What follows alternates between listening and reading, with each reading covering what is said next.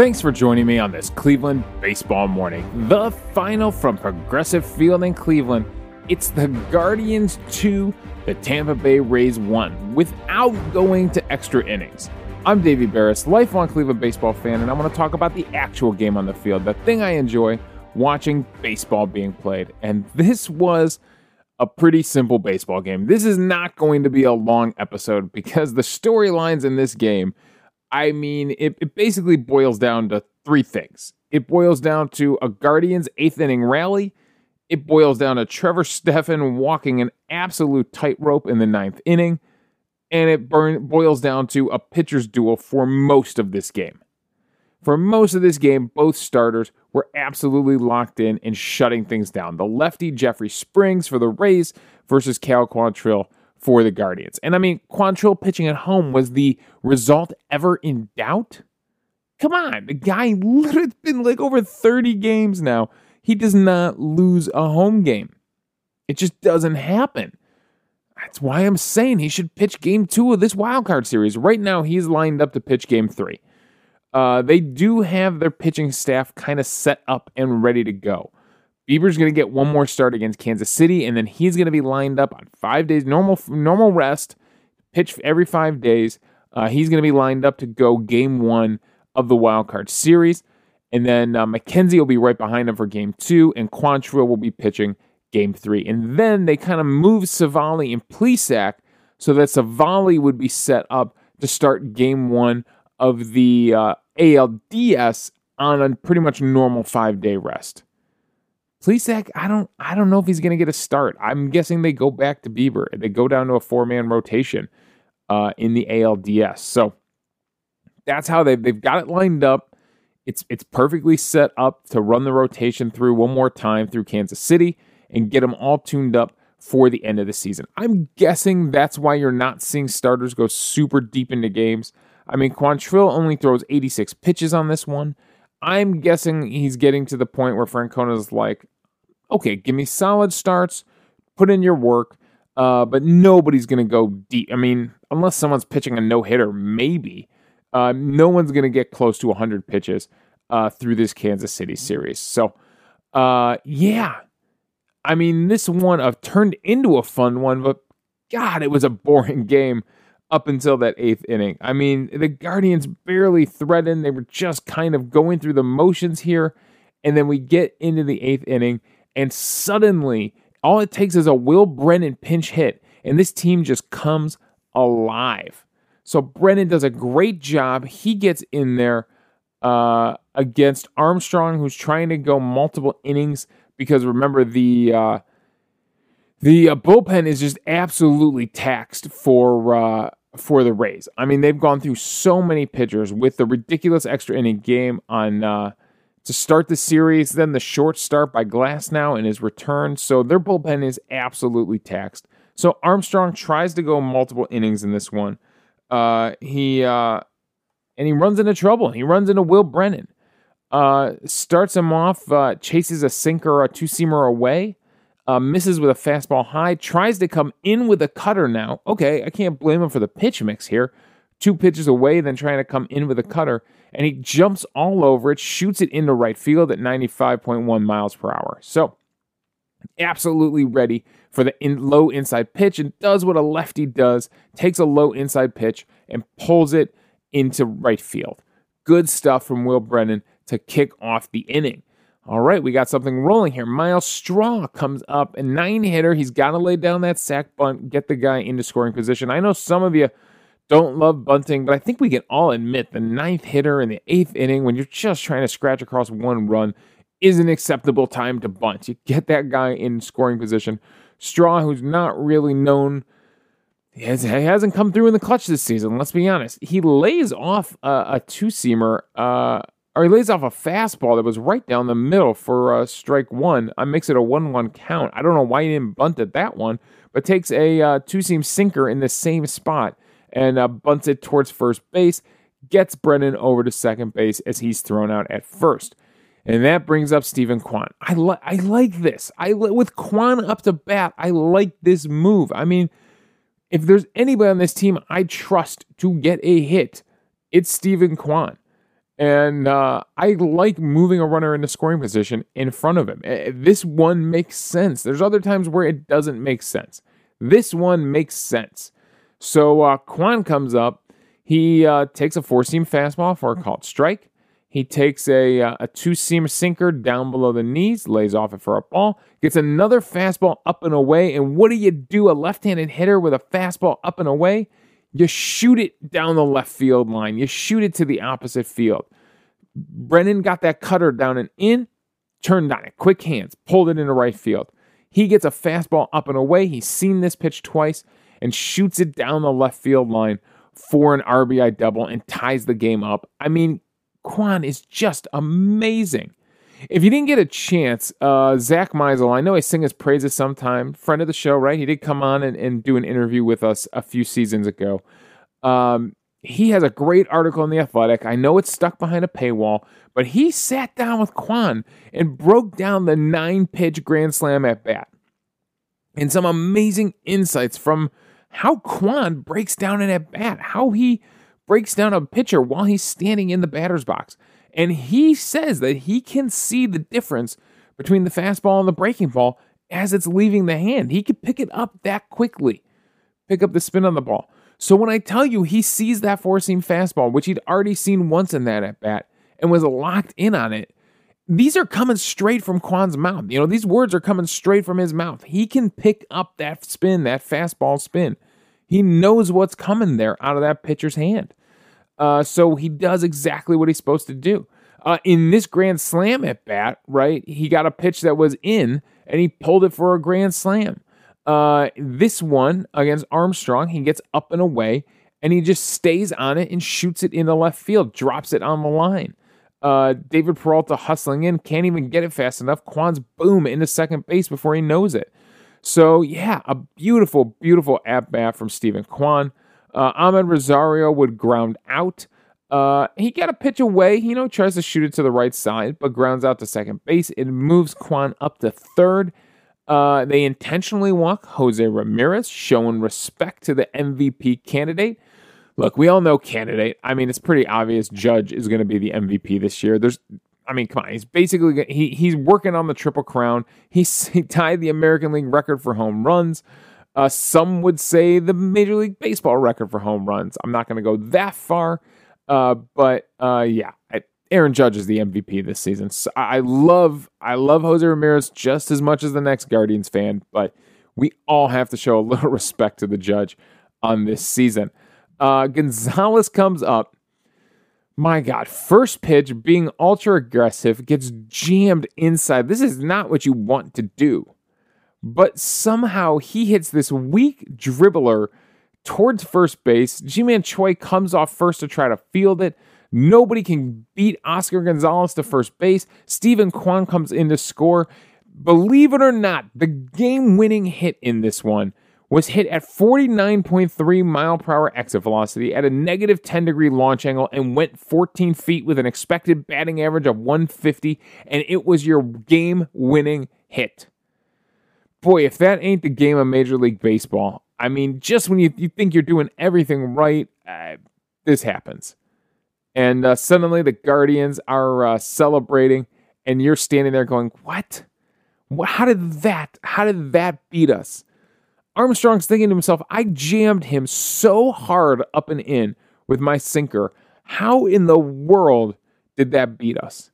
It did because the Guardians run the bases, because they hustle, because Kwan even hustled in a second to get that double in the first place, because they moved him up a bag. They, you know, he did the right thing. He stayed to the right side and at least moves him up. And we've said it a hundred times on this show. There's so many ways to score from third. With two outs, it gets a lot harder than one out, but this is one of them. This is one of them. A weak infield single that just kind of ends up in no man's land and pulls the first baseman off the bag. And Oscar Gonzalez has enough speed to beat everybody there. I mean, they don't even make a play. I, they he has to eat it. Like it's just, it's kind of an embarrassing moment for the Rays infield. And uh, Gonzalez gives the Guardians the lead. So that's the huge storyline of the game, and that leads into Trevor Stephan in the. Uh, Oh boy, uh, he does get Andres Gimenez to uh, to fly out on a first pitch. He flies out to David Peralta, so they were being very aggressive against Armstrong, uh, and that brings up Trevor Stephan. Trevor Stephan to face the uh, some of the best hitters in the Rays lineup. Starts with Wander Franco, the number three hitter, and uh, okay, Stephan gets into a lot of trouble here. He throws a ton of pitches, 34 pitches in this ninth inning, only 16 strikes. He's going for his potential third save of the season. And uh, he had already struggled in the uh, extra inning games two nights ago to start the series, right? He takes the loss in that one, giving up two runs, one one unearned because it's the pinch runner that starts in second in the what was it, the eleventh inning. So he's back out there uh, trying to get the save, trying to save Karinchak and Clase, who had pitched the last two nights. Um, and he's got his work cut out for him. Now, here's the thing what I'll say about Stephan. It was one of those nights where the ninth inning just does different things than the eighth inning does. And pitches that would work in the eighth inning, pitches that get him strikeouts in the eighth inning, just weren't working in the ninth inning. And he's probably got to be standing on the mound going, What the heck do I have to do? These this this splitter strikes people out in the eighth inning. Why is it not working here? So we'll go through the at bats. Uh, Stephan throw, throws a ton of fastballs at Wander Franco. Uh, misses with a slider. Uh, starts him off with a fastball up and in uh, that he misses with for ball one. Throws him another fastball up and away. Clearly, the scouting report was throw Wander Franco high fastballs. Uh, throws him another one up and away that he fouls off. Tries to throw him a slider up and away, like a backdoor slider that just misses the strike zone. I mean, that had to have been right on the black, and he doesn't get the call. Then comes back with another four seam fastball up and away that he fouls off. Goes for the splitter, but kind of throws it at his feet. I mean, if that pitch is a little bit higher at the knees, who knows what happened, but it's basically on the plate, and he can lay off it for a full count. And then comes back with another fastball up and away, and Franco lays off. Shows some patience, takes his walk. All right, he's on base to kick off the inning, not the way we wanted to start.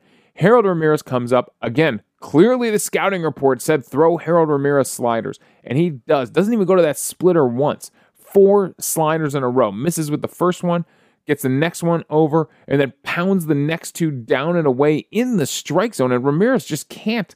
Harold Ramirez just can't do it. He can't reach him. Uh, so he strikes out swinging on four sliders. You're thinking to yourself, all right, fine. All right, Stephan. Stephan's in his groove now. He's got this. Nope. David Peralta, he misses with four straight pitches. He tries everything. Misses with a splitter low, misses with a slider away, misses with two fastballs up, one in, one out. Can't find the strike zone. Walks David Peralta on four pitches. And now you're thinking, oh no, Trevor Stephan doesn't have it. This is going to be bad. Margot's up now.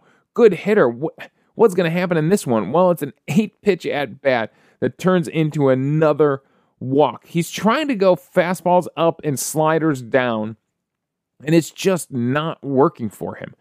Uh, misses with a splitter way inside on the fifth pitch. It's the only splitter he would throw.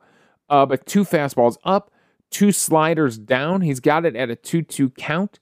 Uh, misses with that splitter. And it seemed like he was struggling with the grip on that splitter, lo- location on that splitter all night. Goes with another four seam fastball up high and tight that he fouls off. Fine. Goes with another slider down, mixing it up that he fouls off. Goes with another slider. I'm telling you, right at the knees. Just, oh, God, just below the strike zone. And the ump gets the call right because this pitch on StatCast is just below the strike zone. He gets no benefit of the doubt from that ump, and he walks Margot to load the bases now for Ji-Man Choi. Uh, all right. Uh, this inning has gotten away from us a little bit here. Bases loaded, protecting a one run lead. Choi up now. Starts him out with a four seam fastball for a called strike. Okay, that pitch is working for him. Tries to throw the splitter. Nope, misses wildly way off the batter's box. Okay, he's got to get that splitter under control if he has any hope in this at bat, in this game. Does. Throws one on the plate this time that he fouls off. Throws another one in the dirt that he lays off. All right, we're in a 2 2 count. I like this though. Two splitters down. What do you follow it up with? A fastball up at the top of the zone and blows them away at 95 miles per hour. Don't forget, Trevor Stephan can get it up there in the mid to high 90s with that fastball. That fastball is no joke. Uh, so he's got to use it effectively, and he does here. Gets it high, gets it up on Ji-Man Choi, and blows it past him at 95.1. Whew, bases loaded. All right, we're going again with Isaac Paredes this time, the former Detroit Tiger. What's going to happen in this at bat? Everything is on the line right here. Starts him off with a slider. He's been throwing a lot of sliders down and away to those right handed hitters, and that's what he starts him with, with here. Nails the outside edge for a called strike. Comes back with a four seam fastball at the top of the zone for a called strike. Okay, he is cooking 0 2 now. He has got this. Stephan is going to get out of this, right? Slider away, doesn't chase. Down and away, doesn't chase. Uh, leaves it pretty far off the plate, but he was going for the strikeout. I get it. And that's the kind of pitch where I'm saying in the eighth inning, he's thinking to himself, that's a strikeout. Come on, that's a strikeout in the eighth inning. Then throws him the splitter down and away. He fouls it off. Again, he's thinking to himself, come on, in the eighth inning, that's a strikeout. What is happening here? Okay, two off speed pitches down, goes fastball high, but goes way too high with it. Throws it up at his head, easy to lay off, makes it a 2 2 count. Then he goes splitter down and in again, and he lays off the splitter. I appreciate the pitch mix going high fastball, low off speed. He just can't locate this one, and he doesn't get him to chase. So now we're in a full count uh, situation here. A seventh pitch of the at bat, he goes fastball high again, and he gets Paredes to pop it up. Finally, after all those foul balls, they finally put one in play. I mean, he couldn't even get a ball in play to let his defense help him out in this inning. He was trying. I mean, I don't blame Stephan totally on this inning. It was kind of a bizarre inning. He doesn't get a couple of calls right on the edges.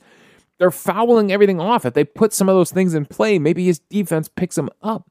But finally, he gets Paredes to pop out, and Andres Gimenez runs it down in short right field to end the game. So he definitely walks the tightrope. It's definitely a mess of his own making with three walks in the inning.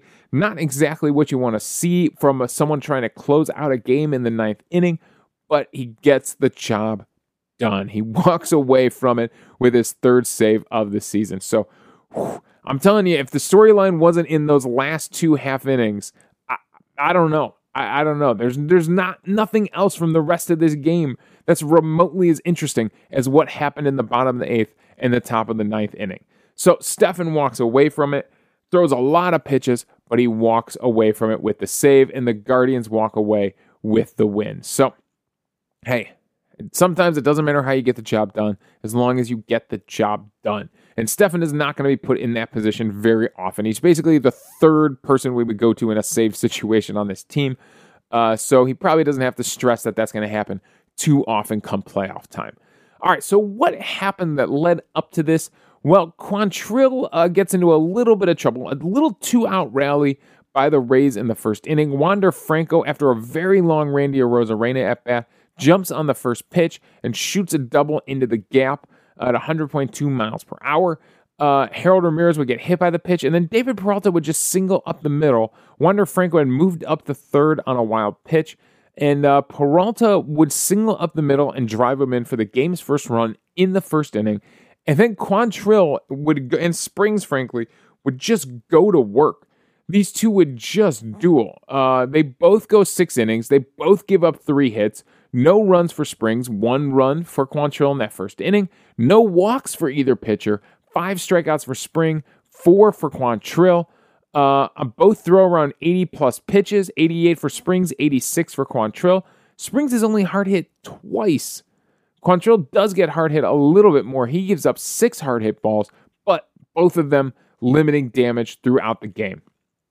Now, what's crazy here is if I go over to the illustrator, uh, you're going to see Springs throws a ton of changeups. My God, they were talking about it on the TV broadcast.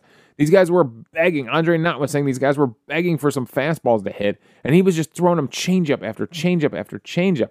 Meanwhile, Quantrill was doing his thing, uh, his uh, cutter two seamer combo, uh, throwing the two seamer and the changeup very much to the arm side of the plate, throwing the cutter to the glove side of the plate, the away side of the plate for him. But the uh, count breakdown is what I really want to look at here. My God, Quantrill was being was so ahead of every batter in this game. He starts off four guys of everybody he faces in this game, right? How many bats does he have? Uh, 21 at bats. He starts four guys off 1 and 0. Nobody reaches 2 and 0. Not a single batter reaches 2 and 0 off of him. He jumps back to 1-1 and just works ahead the whole night. It's all down the left side. When you look at the uh, it's like a kind of a diamond shape when you look at the uh, or an oval shape when you look at the count breakdown and the left side of the plate is left side of the diagram is where you have all the 01 counts 02 counts 1-2 counts 2-2 counts it's the pitcher being ahead you want to be on the left side of this chart and he is all over on the left side of this chart i mean completely on the left side it's amazing how far ahead Quantrill was working the entire game what were they throwing going to that player breakdown page? I told you uh, Springs was throwing a ton of changeups, 44% changeup, 39 changeups to only 20 fastballs, mixing 18 sliders and 11 two seam sinkers. And a good whiff rate on that changeup, too. A 38% whiff rate, and 24 swings, 9 whiffs. They did put 12 in play, but with an average exit velocity of 76.5.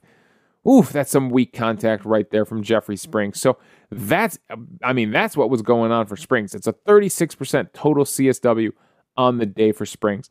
On the other side for Quantrill, not a high whiff rate at all. Only six whiffs on 45 swings, only a 13% whiff rate on the day for him. He did have a few called strikes, mostly on that sinker and that cutter. Um, so it's uh, it's not a very high CSW for him. Uh, it ends up being a, a, uh, 23% total CSW on the day. Uh, they were hitting that uh, sinker uh, with uh, some authority and that cutter. Not, not really though. I mean, 86.9 for the sinker, 82.6 average exit velocity for the cutter. So even that we would consider a decent day. 83 mile per hour average exit velocity total on the day.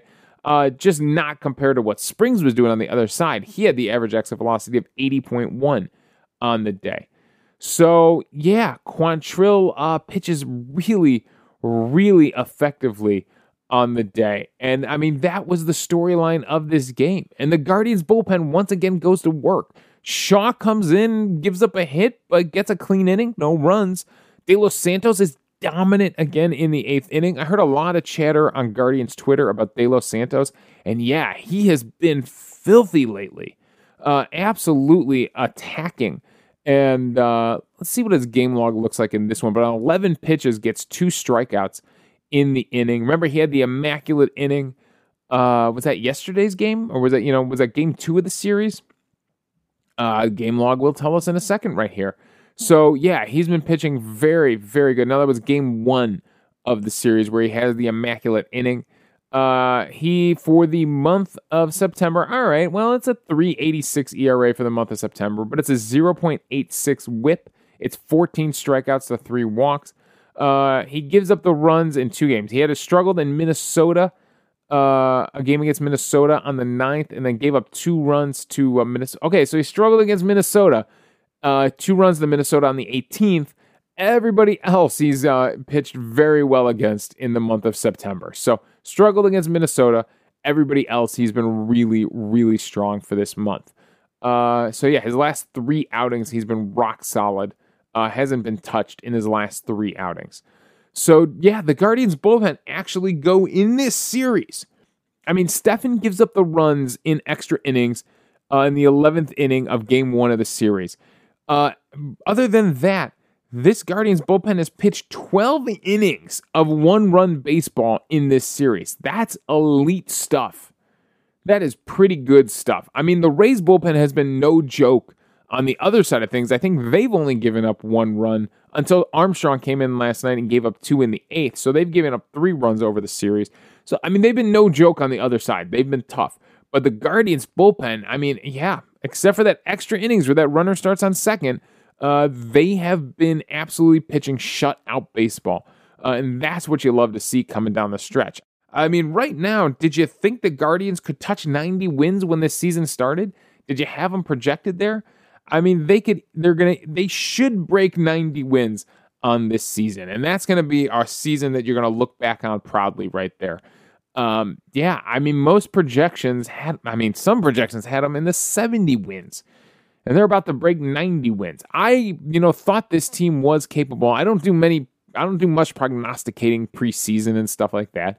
But you know, in my head, I probably had them in the mid 80s. I thought they'd be competitive this season. I didn't think they'd. I didn't know they'd break 90 wins. I'm even a little surprised on that. So, uh, yeah, let's see if we can get there. Let's keep it going. Like Francona says, when you cross those lines, you gotta give it 100%. So let's see if they keep it going against uh, Kansas City and keep racking up wins. Keep the momentum going in Progressive Field. So when the potential wildcard team, which right now we did it, we did it, we got it to be Tampa Bay. I mean, you know, if it's Tampa Bay, you're looking at one run games. That's just what you're. It's gonna happen. Uh, but if everything stays the way it is right now, we would face Tampa Bay in that first round. Seattle has moved a half game up into the second spot where they would go to Toronto.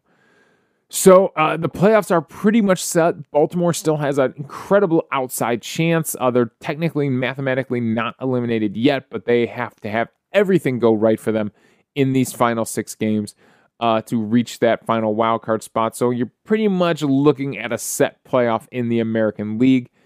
Um, other notes from this game uh, Gabriel Arias did get a chance to play first base. We finally saw somebody else play first base, and Arias has been working on in the minors. It's interesting. Uh, they said that he kind of saw the light in the minors and kind of got out of his head that I don't have to, if I want to play Major League Baseball, it might not be as a shortstop. I'm going to have to play other positions. And he, I, they said, you know, from the interviews and things like that, from what I'm hearing from the play-by-play guys and the broadcast teams, he kind of said, "Look, I'll play first base. I'll play left field. Get me on the field. Uh, get me up to the majors. You know, let me be versatile so that I have value up at the majors." He saw, uh, you know, what was there and what other guys were doing and getting called up to the majors and their versatility and figured I got to get on that bandwagon. I got to be able to play multiple positions so that I have a chance to make this roster that has a bunch of veterans ahead of me. So, uh, yeah, he plays some first base, and this is going to be interesting because that is valuable to them when they're constructing their playoff roster. Uh, does he beat somebody out? You know, uh, one of our emailers challenged me the other day to set my 26 man roster. And I said Arias probably would be the first one to go because Freeman's got you covered on so many of those positions. But not only does Arias give you first base, he also gives you left field and third base and shortstop. So, yeah, Arias has a lot of value to a playoff roster, especially if you don't want to carry Will Benson in the outfield. If you're going to carry, carry Will Brennan and your normal starting three outfielders, Arias gives you that fifth outfielder option. If you got a pinch hit, if you got to get a guy in there, he could play multiple positions. So Arias making himself valuable by showing he could play first base. And I didn't see anything in the game that was egregious at first base, like Owen Miller's footwork out there. Uh, so yeah, so and the other guy, the other guy, which I can't believe we're saying it, is Bo Naylor, Josh Naylor's younger brother. He didn't get called up, but he got invited to Cleveland to sit here basically as what they call the taxi squad. It's guys that, if there is an injury, are already here in Cleveland in the dugout, ready to go in the next day, uh, into the roster the next day. And he's up here because there's a possibility. Francona said, look, I'm not carrying. I'm not carrying a long reliever in my bullpen for the wild card series because if the long reliever comes in, we've lost the series. Like that's just it's that it's that tight in this three game series. Uh, he's going to try to win it in two, probably. Just get it over with. And uh, yeah, so he's not going to carry. So that might open up a spot on the bench for a third catcher. And they can actually make that work roster wise. Uh, with guys on the 60 day IL, uh, their roster spot could go to anybody. Um, so there are ways that Antonetti and Chernoff can make that work. Uh, so, I mean, it'd be crazy. It'd be insane. A guy who hasn't played here all season can suddenly be on your playoff roster. But carrying a third catcher might come with a little bit of value. It allows you to pinch hit even more, uh, you know, when it, the game gets down and it gets tight. Because frankly, your catchers aren't your biggest offensive weapons. But I mean, what? A, talk about a wild card in the wild card series. My God, calling him a guy that has zero major league experience for the playoffs. I mean, Bo Naylor can hit, Bo Naylor can absolutely hit, but he's never faced major league pitching. And you're going to ask him to face either the, the Rays pitching staff or the Mariners pitching staff in a playoff series? Whew, that is a tough way to start your major league career. But, uh, I mean, if he's anything like his older brother, uh, I wouldn't expect Josh Naylor to have any fear in the batter's box, and I expect the same from Bo. Uh, I don't know. Hey, brothers are not always alike, but uh, yeah, it's going to be really interesting to see uh, if that comes to fruition. What that looks like. If does he even get in a game, or is it just an emergency situation to have an emergency catcher on the roster? So, a lot of fun stuff, a lot of machinations and things going on in the Guardians front office right now. They are playing out every possible scenario. If you think they're just sitting there going, no, no, we're just going to go with our guys. No, no, no, no, no, no. They are thinking through every single scenario. This is not a front office that's ever been accused of not thinking things through. So, yeah, there's going to be some exciting decisions made for this wild card roster. All right, I think that's all my thoughts on this one. I guess we did have a full episode here. Um, thanks for joining me on this Cleveland baseball morning. Again, the final, you know, it turned into a fun one. Frankly, they did me a favor. They saved all the fun stuff for when I could finally sit down and enjoy the game you know, these six o'clock starts, we're all coming home from work. I had to stop at the grocery store. You know, by the time you actually sit down uh, and watch the game, uh, it's in the middle to late innings. I had it on the radio, but it's not the same. Mostly because Hamilton gets so distracted these days that I had no clue what was going on early in the game. And it turns out there was nothing really going on uh, worth sharing on the radio. I mean, it's not to say that he doesn't call the plays, but he gets into other conversations with himself. Uh, so yeah, so finally, when this game got interesting, is about the time that I finally got to actually sit down and enjoy it. So uh, thank you, Guardians, for doing that for me. Again, the final, it's the Guardians 2, the Rays 1. Uh, you can follow me on Twitter at Davey Berris. You can email the show at clevelandbaseballmornings at gmail.com. Let me know your thoughts on the game. Let me know your thoughts on the playoff roster. Come on, fill up this inbox. Let me know your thoughts on winning the division. I still haven't heard from some of you some of my regular emailers out there. I want to know how you celebrated winning the division, what you thought of it, what you think about the playoff roster. We'll discuss it on the show. Also, I'm hosting this podcast on Anchor, so if you go to anchor.fm forward slash Cleveland Baseball Mornings, you can leave a voicemail for the show. We'll play them back on the air, respond to your thoughts, and we'll have a fun conversation amongst the fans about baseball. So thanks again for joining me on this Cleveland Baseball Morning.